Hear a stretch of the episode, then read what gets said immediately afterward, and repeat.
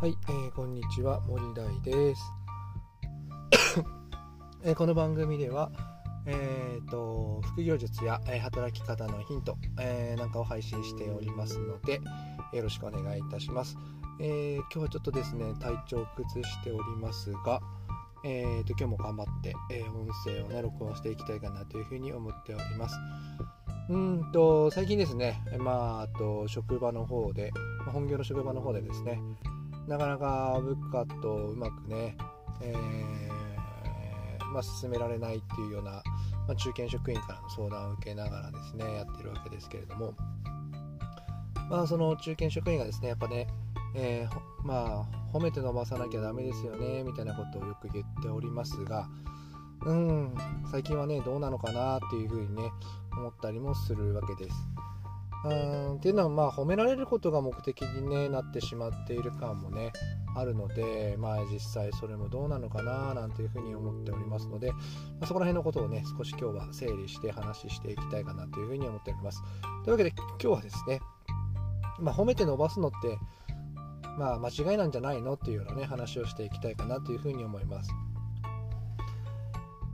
うんまあ確かにね誰でも、えー、褒められたいっていう欲求はあることは間違いないですし、まあねまあ、認められたいですよね。まあ、それは、まあ、まあシンプルにね、まあ、褒められるっていうこともそうでしょうけれども、まあ、金銭的にもそうですし、まあ、昇格をするとかっていうようなことなのかもしれませんよね。まあだからみんなねこう褒められるというようなことに対してまあまあ、欲しているというか、まあ、それをまあ求めているっていうことがね結構往々にしてあるかなというふうに思います。なので褒められるとやっぱりそれだけモチベーションも上がるしまあそれがねまたチャレンジする行動のきっかけにもなるっていうことは、まあ、事実としてあるのかなというふうには思うんですけれども。でも社会っていうのはやっぱこう結果が全てなのでなんかこうねこう褒められたとしてもですね結果が伴わないことにはまあもうどうしようもないんですね。いくらこう一生懸命やってもう死に物狂いでやってくれたとしてもですね結果が出てないものはですねやっぱりどうしてもまあ褒めることはできないんですよね。なのでそこでこう褒めてくれないんですねとか一生懸命やったじゃないですかっていうふうに言われてもですねなかなかまあ難しいかなっていうふうになっちゃうわけですね。でシンプルに結果が出てないものは結果が出てないとこうはっきり言っちゃう方がいいのかなというふうに思います。まあ、変にねそこで褒めてこう傷の舐めをしてもまあ、どうしようもないのかなっていうふうに思うしそれもまあ成長にもつながらないと思いますので、まあ、しっかりとねそこは、えー、良くなかった部分っていうのをね伝えてあげた方がいいのかなっていうふうに思います。なので褒めればいいのかっていうわけではなくてどういうふうにこう褒めて結果を出させてあげるかってことですよね。やっぱり結果を出させてあげるってことが大事なのではい。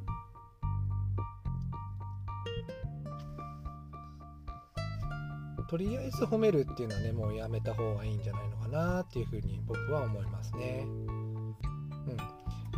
まあ、叱るのが良くないっていうわけでもないと思うので、まあ、叱ってもいいと思うんですけど、まあ、叱り方もですね褒めた後に叱るとかですね。まあ、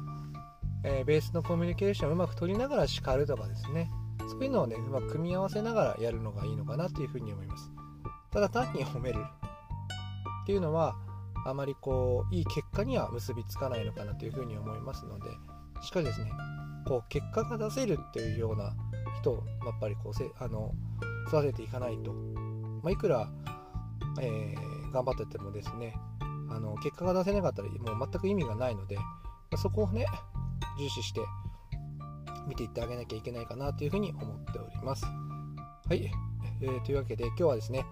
褒めて伸ばすのは間違いだよっていうね話をさせていただきました